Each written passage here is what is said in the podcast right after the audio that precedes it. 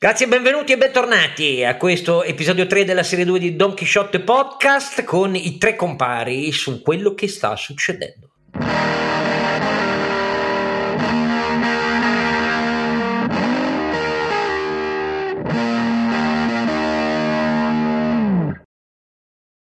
E in questo episodio 3 della stagione 2, come sempre la voce chioccia del uh, Don Chisciotte Papero, Oscar Giannino, ma con lui i due pilastri della saggezza che lo contornano, lo guidano in questa notte in lune.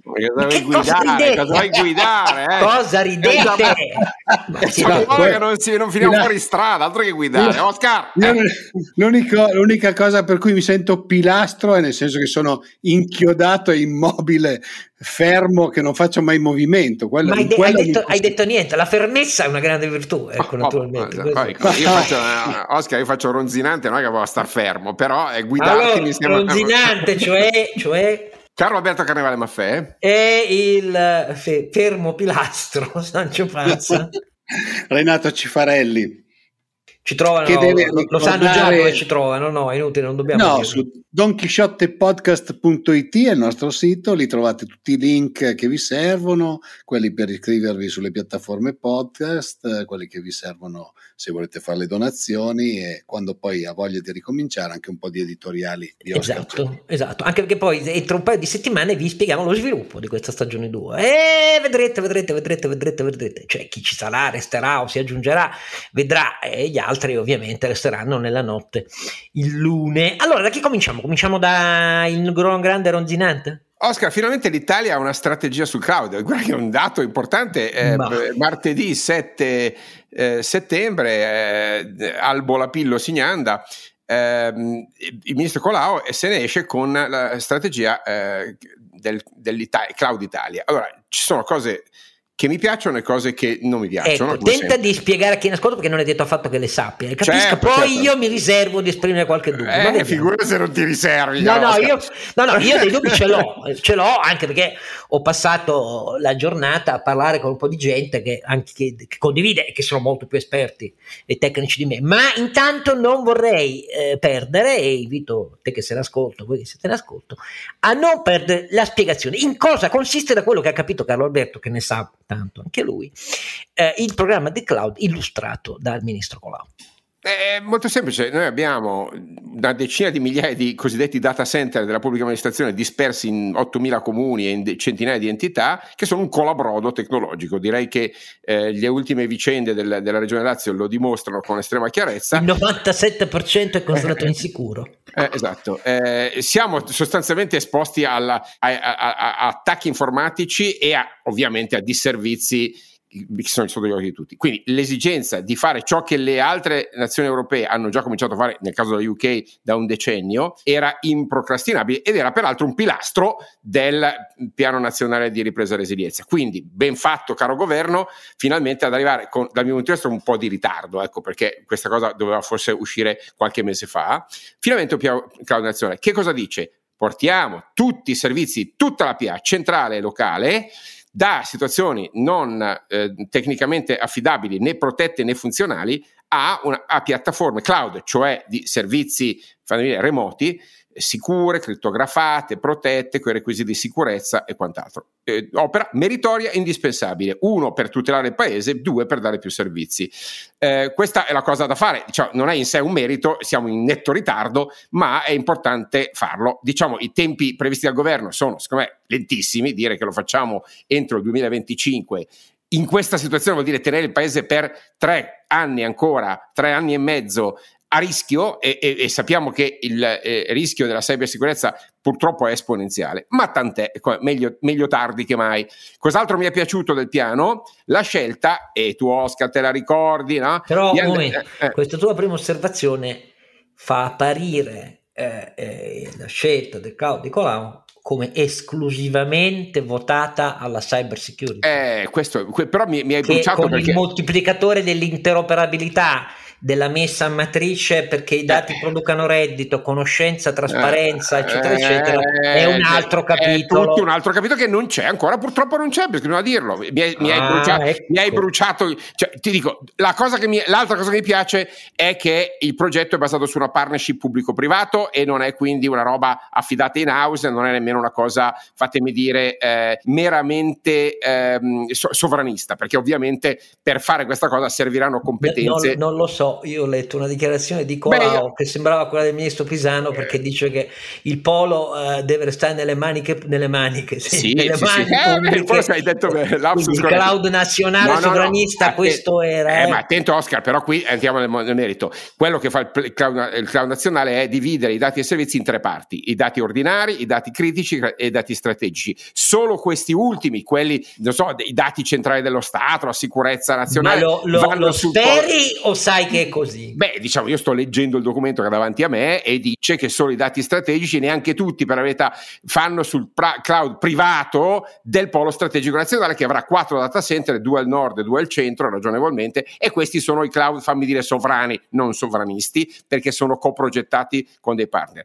Il grosso dei servizi, quelli critici, va su eh, cloud pubblico eh, criptato, dove quindi c'è la parte software, se volete, che è eh, nazionale, ma le tecnologie sono, eh, diciamo, standard, ma sempre in Italia. I dati ordinari vanno su un cloud pubblico che può stare fuori dall'Italia qui, ed è te- tendenzialmente, diciamo, i cloud pubblici sono Google, Microsoft, Amazon, c'è anche un pubblico non qualificato eh, che può stare addirittura all'extra web. Quindi sono previste tutte le gamme di cloud privati, ibridi e pubblici. Per pubblico intendo dire quindi quello che conosciamo noi, purché siano qualificati, questo è importante, anche quelli non qualificati per i dati eh, diciamo marginali. Cosa non mi piace? L'hai detto tu, che è una, un progetto fatto a quattro mani tra l'Agid e eh, l'Agenzia per la Cybersicurezza che spende la gran parte del, del progetto proprio sul tema della cyber security, che certamente è importante, ma non è meno importante della riprogettazione dei processi. Cioè rischiamo di fare un trasloco role dei dati in un'area sicura e questo è meritorio, ma sempre gli stessi dati sono, sempre gli stessi processi sono, se non c'è non una mera migrazione, ma una riprogettazione dei servizi. Ecco, quello che manca nella strategia cloud nazionale è l'innovazione. L'innovazione non c'è in questo momento. Ci sarà, per carità, Oscar, non voglio essere ipercritico, ma non c'è un'enfasi sull'innovazione, c'è un'enfasi sulla sicurezza, sulla protezione dei dati. Capisco che questa è, se volete, la cosa più facile da vendere in termini politici, ma per gli obiettivi che hai, giustamente ricordato Oscar, che erano quelli di produttività, aumento dell'efficienza, mi dispiace, ma la sicurezza, che è importantissima, non aumenta la produttività, non aumenta l'interoperabilità. Eh, eh, certo, protegge i dati, è una mitigazione del rischio, ma come dire, è solo un pezzo della medaglia. L'altra parte della medaglia, lo devo dire sinceramente, non c'è ancora.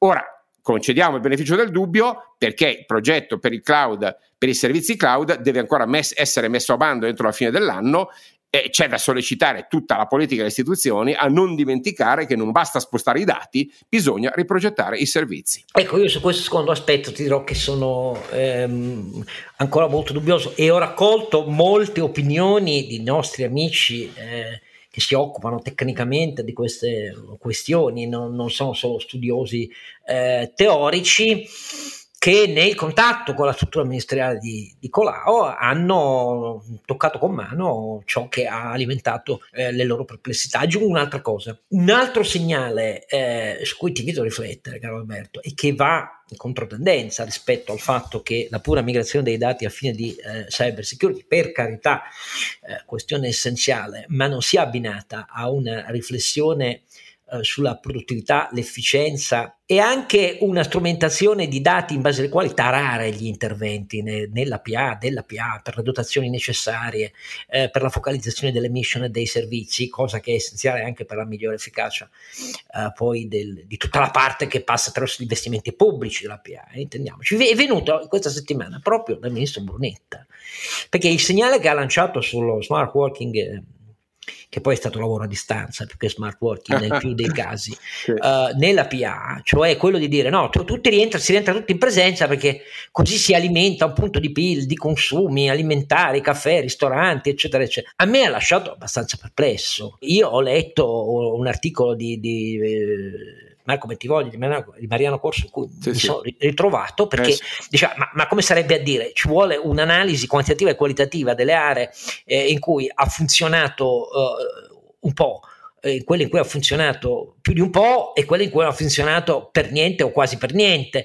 E su quello fare un assessment delle dotazioni necessarie che mancano per capire se è un problema infrastrutturale eh, di tools, di device e, o che altro e su quello riprogettare perché altrimenti è immaginare che tutta la storia dello smart working in tutta la PA, no, in tutto il mondo del lavoro è stata semplicemente una temporanea esigenza di lavoro a distanza ma non lo utilizziamo per riprogettare affatto il lavoro. Sarebbe un grave errore, eh, perché invece ben pensato aumenta la produttività e, e, garantisce flessibilità e inclusione. Quindi buttare il bambino con l'acqua sporca è un grave errore sia nel pubblico sia nel privato, che però non sta ragionando come sta ragionando Brunetta. no, effetti, il privato eh, si sta inoltrando eh, verso eh, contratti in, in grandi imprese e medie imprese che sono di un modello ibrido, certo. ma che sono effettivamente eh, tailorizzate su quel tipo di analisi. Bravo, no? però il privato il cloud ce l'ha già, amico mio, cloud, ed è un cloud ben pensato, pensato o in buona parte con progetti software, come dire, ridisegnati. Qui invece se dobbiamo aspettare la migrazione dei dati al 2025 e poi da lì cominciare a riprogettare i servizi, cioè facciamo tempo veramente a perdere due riproge- Ma vuol dire che non si riprogettano. Eh, questa è la mia preoccupazione. Che o, o, c'è subito questa cosa e diventa un asse portante all'interno eh, del meccanismo di trasmissione eh, e di scaricamento a terra dal PNRR, oppure è una cosa babbo morto dopo. Quindi è, è questo che ti dirò la verità. A me non convince. No, no, per niente, condivido. E quindi diciamo, per me è un piano che, omissivo da questo punto. La parte che c'è, secondo me, è giusta, ma manca un pezzo qualificante e, e francamente, insomma, bisogna sollecitare il governo a tirarlo fuori perché è un'occasione. E, tra l'altro storica. aggiungo che mi lascia perplesso, ma io su questo non mi, non mi faccio perplimere più da niente, per così dire, in questo paese che per molti versi è impazzito nelle reazioni reazioni nel vedere che alcuni, anche non persone eh, prive di senno, hanno bollato per esempio l'analisi di, di, di Marco e di Mariano Corso, cioè, ah, fate comunella con i sindacati che vogliono che tutti restino a casa in pantofole, ma, cioè, ma, ma, noi veramente ragioniamo così? E purtroppo sì, la risposta è che una larga parte del paese eh, ragiona oramai così e, e, io su questo dico che è una parte del paese che vuole l'immobilismo, cioè vuole tutto come prima per lamentarsi e, e ritagliarsi spazi di anarchia, eh, perché poi questo è il punto vero. Un paese che non ha regole condivise, che non ha regole efficaci, è un paese in cui ognuno fa come cazzo gli pare, perché poi questo è uno degli aspetti italiani che in questo paese che ama molto dire abbiamo vinto gli europei, stiamo andando benissimo nella ripresa, spaccheremo tu, ma neanche per idea, abbiamo perso più di tanti, più di, degli altri, eh, stiamo risalendo per fortuna, però poi alla fine si vede che nell'adesione spontanea Caraberto mi dirai, no, quella dei vaccini testimonia che gli italiani a stragrande maggioranza sono favorevoli. Sì, nel dibattito pubblico il caos delle urla, anche da persone da cui mai, mai me lo sarei aspettato, è elevatissimo però.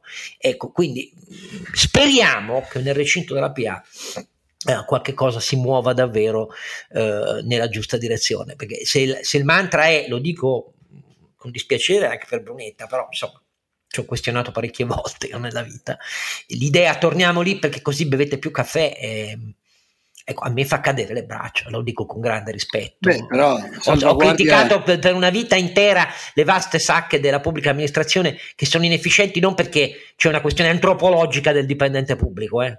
Eh, non faccio mai questioni di questo tipo, no, ma perché non sono organizzate secondo criteri di efficienza e, e, e la colpa è di chi le dirige ecco, ah, e, delle regole eh, che, pre, che, che, presiedono a tenere gli occhi chiusi, a fregarsene, e però vederla poi trattata come una roba che sta a casa o, o torna a seconda dei caffè che consuma, per me è una cosa surreale, però la penso così. Tu che dici Renato? Non ho capito, scusa, ti ho interrotto. No, no, no, stavo dicendo che è una questione organizzativa, ma come diceva giustamente prima anche Carlo Alberto, è la differenza fra il telelavoro e lo smart working. Telelavoro è lo spostamento del lavoro a casa, tanto per eh, ricapitolare per chi non se lo ricordasse. Lo smart working invece è un lavoro per obiettivi. Il telelavoro è a casa e lavori a casa come se tu fossi in ufficio. Lo smart working vuol dire che tu hai degli obiettivi, devi fare le tue cose, hai un tempo di lavoro che non è fisso come in ufficio e quindi puoi lavorare la mattina presto oppure la sera tardi se ti piace o cose di questo genere, ma sono due concetti completamente diversi. Ma che andrebbero anche contrattualizzati in maniera diversa, perché ah, come certo. ovvio ca- ca- cambia la logica e la metrica, cambiano i costi eh, da spesare eh, o incentivare, cioè, eh, se uno ha un'idea di, di, di, che il lavoro è cambiato, se invece, ripeto, come vedo poi nel dibattito sull'ammortizzatore universale, sulle riforme delle politiche attive del lavoro, pensiamo che basta tenere la cassa integrazione in costante rapporto per difendere il lavoro dove era e com'era, beh auguri a tutti, perché io non so cosa dire, perché come è evidente non è... Eh, Comunque Oscar non ci sarà mai nessuno così. smart working né pubblico né privato senza un'adeguata tecnologia cloud a monte e senza, e senza, un'adeguata copertura a valle, perché l'altro tema, adesso vedremo, è che il piano di infrastrutturazione nazionale è molto ambizioso, ma poi vediamo poi com- come, come, come, cade veramente a terra. Ancora ma una volta... Ti faccio... Eh, Vita vissuta sulla pelle. Allora, se noi non avessimo avuto tutto il sistema documentale che è accessibile, vabbè, diciamo in cloud, anche se poi sono dei cloud privati, eccetera, noi non avremmo potuto far lavorare le persone, perché, le, perché quando tu hai tutte le pratiche che sono cartacee nell'armadio, sei in ufficio, sei in ufficio. Quello è la cosa più semplice, cioè la cosa più, più trasparente. Noi per fortuna eravamo pronti. Quando, sì, quando che, che, è la giustificazione pragmatica, se posso spezzare una lancia del povero Brunetta, il quale si è reso conto che non era neanche possibile in queste condizioni continuare a tenere la gente a casa perché una grande parte dei documenti semplicemente non sono digitalizzati. È, è un fatto, capisci? Ma io posso fare una domanda da, da curioso, perché mi sto facendo idee leggendo un po' di cose, ma naturalmente Carlo Alberto te ne occupi da più tempo e meglio di me anche come consulente di impresa e progetti come in questo di, di reti. Tu nel grande dibattito che si sta sviluppando negli ultimi due o tre anni eh, tra il modello di cloud centralizzato da una parte, eh, sia pure con le caratteristiche che ha il cloud, e invece ehm, l'accessibilità decentrata con IIG eh, dei big data, mh, mm, come ti orizzonti? Ma sai, eh, il cloud è un passaggio che tecnologicamente si è consolidato una quindicina d'anni fa, quindi parlare sì. di cloud oggi eh, è, siamo in ritardo. È, è, beh, appunto, di una, di una, almeno di una decina d'anni lato pubblico. Le aziende eh, eh, hanno più programmi di migrazione al cloud ormai consolidati e, e già eseguiti. No? Eh, ciò detto, il cloud, scusami, non voglio dire una tecnologia vecchia, ma non è l'ultima tecnologia. Cioè, oggi avrei incluso, e non l'ho visto, adesso devo darlo a cercare, un riferimento alle architetture federate modello Gaia X. Abbiamo dedicato una trasmissione intera di, eh, di Don Quixote Podcast, podcast prima dell'estate a spiegare che l'Europa va in quella direzione. Ora che l'Italia fine 2021 dice, dice che nel 2025 andrà, andrà, sul cloud quando ci servono concetti più articolati, ripeto, federati, data spaces, livelli di identità. Qui abbiamo pensato di mettere i dati in cassaforte. Ecco, abbiamo metta- pensato alla sicurezza. No, ma ti, ti, dirò che la mia curiosità è nata soprattutto da, mm, per questioni personali, diciamo così, di cui io non parlo mai e non voglio parlare neanche oggi, ma ehm, sul fatto che... Mh, mm, mi hanno parlato amici, amici, medici specializzati in frontiere avanzate eh, del uh, quantum computing sui mm, big data delle cartelle sanitarie, dicendo che si stanno convincendo che in realtà um, fare quantum computing um, su un modello federalizzato decentrato a differenza del cloud, cioè quindi IIG, dal punto di vista per esempio del progresso e dell'abbattimento dei lag temporali per fare le operazioni comparative per cartelle che naturalmente hanno tipologie di patologie e di sistemi mh, di ciascuno eh, endocrini eh, diversi, ovviamente per accelerare i tempi per l'esame che farmaci non in protocollo ma sperimentali hanno su vastissimi campioni ehm, di popolazione con patologie medio-basso differenziate, e lì eh, l'abbattimento temporale, mi dicono, per chi fa il nostro mestiere di ricercatore e contemporaneamente i ah, needs clinici, quindi anche mm-hmm. la pratica, no? sto parlando di cose come Humanitas, Raffaele e così via, quelli con cui parlo io, mi hanno detto, beh, cloud è per noi è già il passato remoto, sì, perché sì. l'IG ci dà tempi di abbattimento eh, del lag certo. che sono esattamente quelli che ci servono. Certo, diciamo il, il concetto è il cloud è indispensabile, ma serve capacità di computing famiglia, a bassa latenza, quindi quello esatto. che noi chiamiamo edge computing, fog computing, poi ciascuno mette le sue. Comunque ci sono applicazioni a bassa latenza e non stiamo parlando della PA, fammi dire, amministrativo normale, no, no, stiamo certo. parlando ovviamente di cose a bassa latenza, cioè sanità, tras- sanità diagnostica, esatto. trasporti, ehm, logistica, lì hai bisogno di bassa latenza, lì non basta cloud, serve edge, cioè serve capacità di computing e sensoristica locale perché la latenza specialmente... La stessa cosa mi ha, mi ha detto infatti perché non è solo una questione di sicurezza contro l'eventualità di interventi stranieri, eh, politico-militari, terroristici su hardware e software, sulle reti di sicurezza delle grandi infrastrutture di trasporto ferroviario, ma anche per esempio aeree, e mi hanno detto che anche in quel caso le tecnologie federalizzate e decentrate sui big data in interventi di emergenza sono decisivi. Sì, sì, sì. Eh, ecco, perché per torno, torno, all'idea, single point of failure non è mai una buona strategia. Allora, esatto. mettere, mettere tutti i dati nello stesso paniere ovviamente sappiamo che comporta. Allora questo è il prezzo un po' come dire da, da, da, sov- da sovranità tecnologica che sta pagando questo piano. L'idea di mettere tutto il, il, il, il, lo strategico in quattro data center nazionali e non accettare un modello federato di distribuzione del rischio per me è un'architettura, fammi dire, accettabile ma non dell'ultimo Beh, se, sentiamo se aggiungono qualcosa. Tutto quello che manca però per noi è decisivo ecco. Io almeno per que- me quello che manca è la saldatura al progetto di aumento della capacità di, di, del potenziale se no ci tenevamo il ministro Pisano e i 5 Stelle. mm, no, detto questo anche no cioè, eh, va, so che cioè, no, però, va, però. va, bene Vittorio Colau diciamo coraggio avanti così ma un po' più veloce sì, per favore eh, Vittorio grazie. fa, facci vedere le cose perché i nostri dubbi sono sostanziali per il momento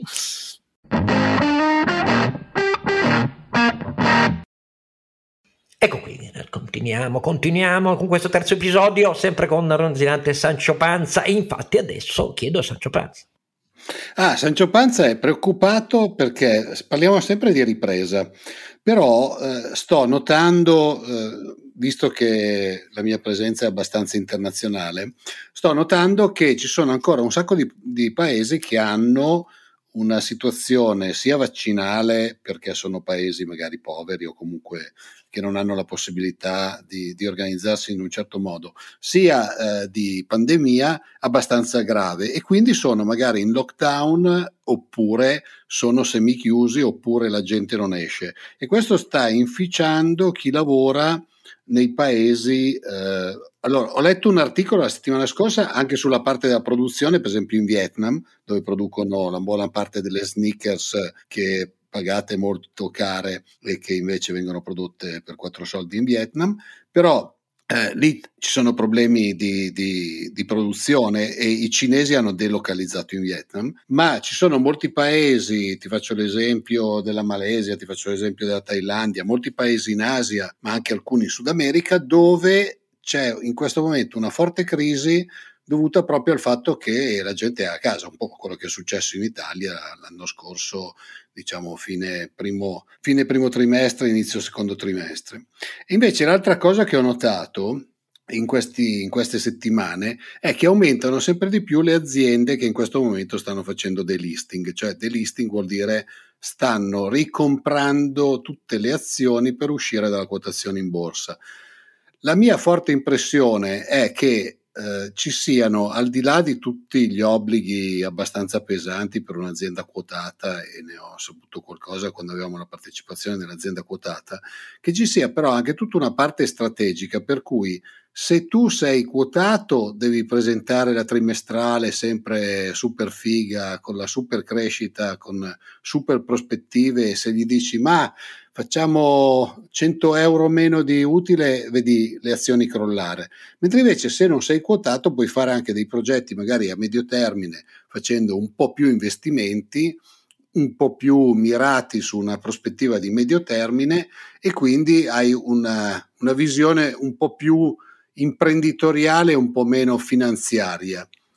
Eh, non so quale sia l'impressione di Carlo Alberto, che probabilmente Ma, è molto più eh, esperto di me. No, io sono, sono, come sai, nel board di qualche azienda quotata, qualcuna magari si sta giusto pensando di togliersi dalla borsa, qualcuna è appena entrata. Allora, eh, purtroppo la mentalità di molti imprenditori è, è, così, cioè io non devo spiegare a nessuno i miei piani e quindi non temo il giudizio. Diciamo, mettila così, che eh, riuscire a spiegarli, a farli capire è un pregio. A volte è difficile farlo e a volte è difficile farsi capire. Eh, in sé i mercati fanno fatica, specialmente quando l'azienda è molto piccola, non hanno il tempo per fare le analisi, molto semplicemente. Non è che non si possa spiegare, è che gli altri non hanno il tempo di studiare, te lo dico sinceramente. Ci ho detto, ci aggiungo un elemento sul tema del delisting, che è preoccupante, per me è preoccupante, perché noi avevamo bisogno di arrivare a mille aziende in borsa, non di toglierne cento. Eh? E, e, cioè che il costo del capitale per vie alternative è così basso a, a causa o, a fa, o grazie alle, alla droga della BCE che l'idea di andare in borsa per avere accesso a capitale, accesso libero al capitale, ormai non è così più attrattiva. Quindi a, a costi maggiori, eh, eh, diciamo in termini gestionali e burocratici, effettivamente a sfide di governance più alte, questo sì, eh, però poi su questo punto devo fare un commento, eh, e a costo del capitale non così diverso, chiaramente eh, c'è, una, c'è una, un, un, disincentivo. Ci ho detto, c- il, il delisting è anche in molti casi risultato di acquisizioni, interventi di private equity che fanno un delisting per poter mettere mani liberamente all'azienda. C'è un punto però che eh, devo eh, in un certo senso eh, evidenziare il nuovo corso della finanza non solo nazionale ma internazionale, certamente europea, prevede criteri, rispetto rigoroso di criteri ESG, quindi Environment, Social and Governance, G di governance, per poter garantire gli stessi accessi al credito bancario. Okay? Oltre al fatto che ormai i fondi di private equity non si possono più permettere di investire in aziende che non rispettano i criteri ESG perché i loro board giustamente protestano. Ora, la G di governance, caro eh, Renato, sta diventando l'argomento, in certi casi è una scusa, delle banche di fare un, type, un, un tapering fatto in casa, e cioè, cara impresa, se non rispetti i criteri di governance che includono la capacità di fare piani a lungo termine, di avere budget coerenti, di avere quindi non soltanto formali ma sostanziali, noi ti ritiriamo eh, il, gli affidamenti. Questa strada, guardate, che è molto importante e non, non è ancora esplicita, anche se qualche delisting o qualche fallimento di IPO l'abbiamo già visto a livello internazionale proprio su questo tema della G di governance sta arrivando anche nelle medie imprese italiane perché le banche dal loro punto di vista obbligatoriamente non possono più fare a meno di non includere il rispetto dei criteri ESG nelle scelte di eh, credito alle imprese. Faccio presente che la borsa italiana grazie al, soprattutto alla, alla, alla di peso che hanno avuto il settore bancario che era decisivo bancario e finanziario nella nostra quotazione è quella tra tutti i paesi avanzati che eh, è ancora al di sotto delle due grandi crisi dot com eh, e poi 2008-2009, cioè la tendenza è di lunghissimo periodo, eh, deve sì, sì. E il valore complessivo della capitalizzazione rispetto al PIL, come sai, è, è, tra i più bassi d'Europa, quindi c'è un tema di livello, ma anche proprio di dimensione, di stock, non soltanto di flusso. Temo che il, il costo del capitale risibile comunque sia un potentissimo eh, incentivo al fenomeno che eh, citava Renato, oltre ovvio alla liberazione da obblighi trimestrali eh, di rendicontazione e, così via, che non è mai un bene ricordare, ma in definitiva poi è ciò che molte famiglie imprenditoriali preferiscono, Renato, è inutile far finta di no, è così. Um, certo, magari per operazioni anche di crescita, ma magari anche per non rispondere poi al mercato con le quotazioni del titolo, poi questo è il punto di fondo, secondo me, cioè l'espressione di un ritardo di tutto il sistema nervoso finanziario italiano. Del resto, un paese bancocentrico eh, paga un pesante fio al fatto che l'intermediazione del capitale di rischio e di debito resta eh, prevalentemente sì. bancaria. Ci aggiungo un, un, fatto contingente, il cambio di governance di borsa italiana da London Stock Exchange a Euronext ha bloccato tre anni di strategia, onestamente. No? Eh, noi avevamo un bel progetto, anzi un bel programma, si chiama Elite, con 500 imprese, eh, beh, c- diciamo, ci ho anche un po' lavorato, eh, che aveva selezionato imprese candidate all'apertura del capitale con idea di espansione. No? Avendo avuto questi cambi di, di governance a livello, a livello, di borsa, ovviamente ci sarà meno attenzione. Speriamo che la stabilizzazione di, di Euronext dedichi al mercato, specialmente alle PMI italiane, ma non solo, quelle europee, l'attenzione che merita, perché invece il trend, secondo me, deve riprendere, deve essere un trend di apertura del capitale, non di chiusura. Brevi pillole da parte mia, invece, solo. C'è un preannuncio di un Consiglio dei Ministri tra giovedì e venerdì eh, con misure di estensione dell'obbligo vaccinale a tutta la PA e al settore privato. Eh, era eh, ora. Eh, lo dico con una pausa di riflessione. E eh, io dico era ora invece, abbi no, pazienza. Aspetta, aspetta, come sempre tu corri avanti. No, perché la strategia che il governo aveva illustrato era di essere in procinto di un'estensione a tappe dell'obbligo di Green Pass nella pubblica amministrazione al di là dell'adozione delle misure già di obbligo vaccinale nella scuola, che sono molto problematiche nel loro rispetto, da quello che si capisce, oramai che l'anno scolastico è iniziato, e um, delle misure, anzi dell'obbligo vaccinale, perdonatemi, nella sanità, che è molto problematico perché non, non, non, vengono comunicate dalle ASL, dagli ordini dei medici, le sospensioni da fare e quindi non ci siamo. È da giugno eh, che c'è il problema. E poi nella scuola, perché nella scuola il casino fatto dal governo ad agosto eh, sulla, mh, sugli obblighi dei verificatori, la Morgese che attenua, poi una circolare che è costretta a smentirla perché gli obblighi dei verificatori erano già disposti eh, da giugno. Eh, con il ministro Bianchi sulla scuola, proprio sul costo del tampone per il Green Pass, per gli insegnanti. Anche lì, prima un annuncio, poi la smentita, tutto hanno creato un'enorme confusione e lì, lì il dibattito che è esploso, eh, Cacciari che dice sono per l'obbligo vaccinale, ma veramente vuole fare l'obbligo vaccinale, non mica siamo informati e poi non c'è la tutela della persona, le cose giuridiche di cui abbiamo parlato nel precedente episodio. Adesso che il Consiglio dei Ministri faccia l'estensione dell'obbligo vaccinale di colpo, noi in una strategia di espansione a tappe, Green Pass e obbligo vaccinale eh, nella pubblica amministrazione, ma in tutta la PA e nel privato, vedere per credere. Io, caro Alberto, spero che lo scrivano bene. Eh, perché, ah beh, questo purtroppo. Perché il mese di agosto non è stato un mese in cui il governo è stato esemplare su questo. Figliuolo non c'entra niente, vedo che alcuni lo accomunano. Il programma vaccinale deve andare avanti, c'è la polemica anche sulle terze dosi, eccetera. Vedremo questo Consiglio dei Ministri, perché io non ho elementi tali da aver capito ve lo dico perché è in ascolto, che cosa abbia fatto cambiare e accelerare la strategia del governo? Rimango per l'obbligo, rimango per l'obbligo, la stragrande maggioranza della popolazione è favorevole, ma la percentuale di italiani che vedrebbe questo passo come un ulteriore incomprensibile perché non ben spiegato uh, misura cogente e questo è un fenomeno che secondo me non è affatto trascurabile e non si può liquidare dicendo siete tutti pazzi. E quindi vedremo che cosa succede da, da, questo punto di vista. E non credo che sia possibile immaginare che c'è un obbligo che si estende nella PA, nel privato ci pensano le imprese e i sindacati, i sindacati non, non firmano estensioni degli obblighi eh, con le imprese, chi non l'avesse capito eh, spero che sia abbastanza chiaro eh, anche anche dagli ultimi giorni. Fatemi dire poi che eh, i segnali mondiali invece eh, si infittiscono eh, di un'attenuazione della ripresa del PIL mondiale e del commercio mondiale. Questo è un campanello d'allarme che sta diventando sempre più serio, non riguarda solo i semiconduttori eh, ed è un'ombra sul rimbalzo italiano che quest'anno speriamo sia quasi il 6%, però è, è, è un'ombra vera, è un'ombra vera. E, e, su questo non voglio sembrare gufo perché io mi auguro che per esempio la sessione dell'Organizzazione Mondiale del Commercio che batte a vuoto da anni um, e che è prevista tra ottobre e novembre uh, faccia un passo avanti perché quello che sta avvenendo tra porti cinesi e porti americani ed europei eh, nel traffico reciproco è, è una colossale asimmetria colossale e, e, questo ha un impatto terribile sull'intera crescita mondiale, oltre al fatto che alcuni paesi, come aveva spiegato Renato, eh, hanno fenomeni locali per cui eh, si creano eh, perturbazioni che rimbalzano eh, in tutto, in, tutto, il commercio mondiale. Da questo punto di vista voglio dire un'ultima parola, c'è stato il bilaterale della Confindustria tedesca e italiana, io ho sottolineo due punti, cioè entrambi si sono trovati d'accordo oramai a pochi giorni dalle elezioni tedesche con un certo risultato, ne parleremo poi in un, in un episodio ad hoc, uh, nel chiedere ai rispettivi governi di Italia e Germania due cose sostanziali. Primo,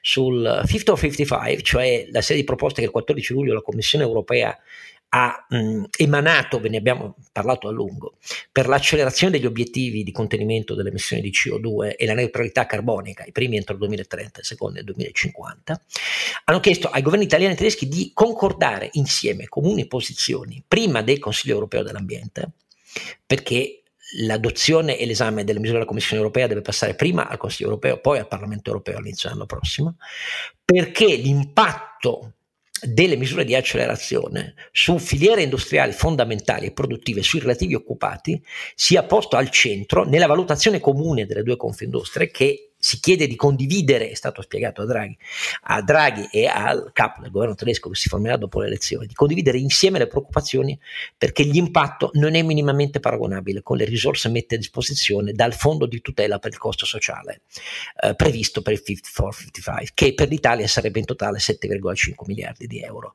L'impatto è tale dalla chirurgia all'automotive, um, all'immobiliare e ai trasporti a cui si stendono i certificati verdi, eh, che l'impatto è multiplo enormemente multiplo rispetto a quello, oltre al fatto di richiedere alle imprese private l'investimento di molti punti di PIL eh, per eh, l'accelerazione verso investimenti che nei programmi pluriennali non erano stati traguardati a quegli obiettivi. Questo secondo me è un gesto di grande responsabilità. Eh, eh, Draghi ha detto sicuramente, sentirò il mio collega tedesco, vedremo che cosa succede. E la seconda cosa è stata chiesta l'estensione dei progetti PCEI, cioè i progetti tecnologici di punta, eh, per um, tutelare la strategicità dell'eccellenza delle imprese industriali europee. Attualmente c'è un progetto sulle batterie, c'è un progetto sui semiconduttori, eh, ce ne sono due ultimi varati, di cui uno è sulla um, smart health, cioè sulla sanità intelligente, su quanto computer per la sanità, però c'è l'individuazione di altri settori da aggiungere con progetti PCEI su questo, tra cui difesa, cantieristica, siderurgia e automotive in quanto tale, non solo. Um, le tecnologie eh, e gli input necessari per fare le batterie elettriche. Allora, questa collaborazione su intere filiere industriali estesa anche alla Francia, perché le tre Confindustrie hanno un progetto di collaborazione comune, magari i governi fossero capaci di qualcosa di simile. Mi limito a dirlo solo perché non è che mi aspetti grandi cose, eh, però eh, parlare un linguaggio comune su filiere industriali condivise con una logica europea, secondo me, è un bel passo avanti. E vedremo in alcuni settori come la difesa, per esempio, e la cantieristica, sapete che l'Europa parla parla, ma poi eh, le, le, gli orgogli nazionalistici non hanno mai fatto fare qualcosa di paragonabile al peso che hanno gli Stati Uniti e oramai bisogna dire la Cina, soprattutto nel mondo. Perché e la Corea anche. Eh, la Corea, certo, la Corea è una cantieristica, però se stiamo parlando di difesa militare, oramai la Cina è diventata il, lo sviluppo delle tecnologie più avanzate che noi neanche ci, ci sogniamo, insomma, superano anche gli Stati Uniti in molti settori. Allora, non ci resta a questo punto eh, che ringraziare. E salutare, salutare tutti. Cioè Ranzinante Sancio Panza. Grazie a tutti. Eh, ciao e dare appuntamento al quarto episodio nel fine settimana. you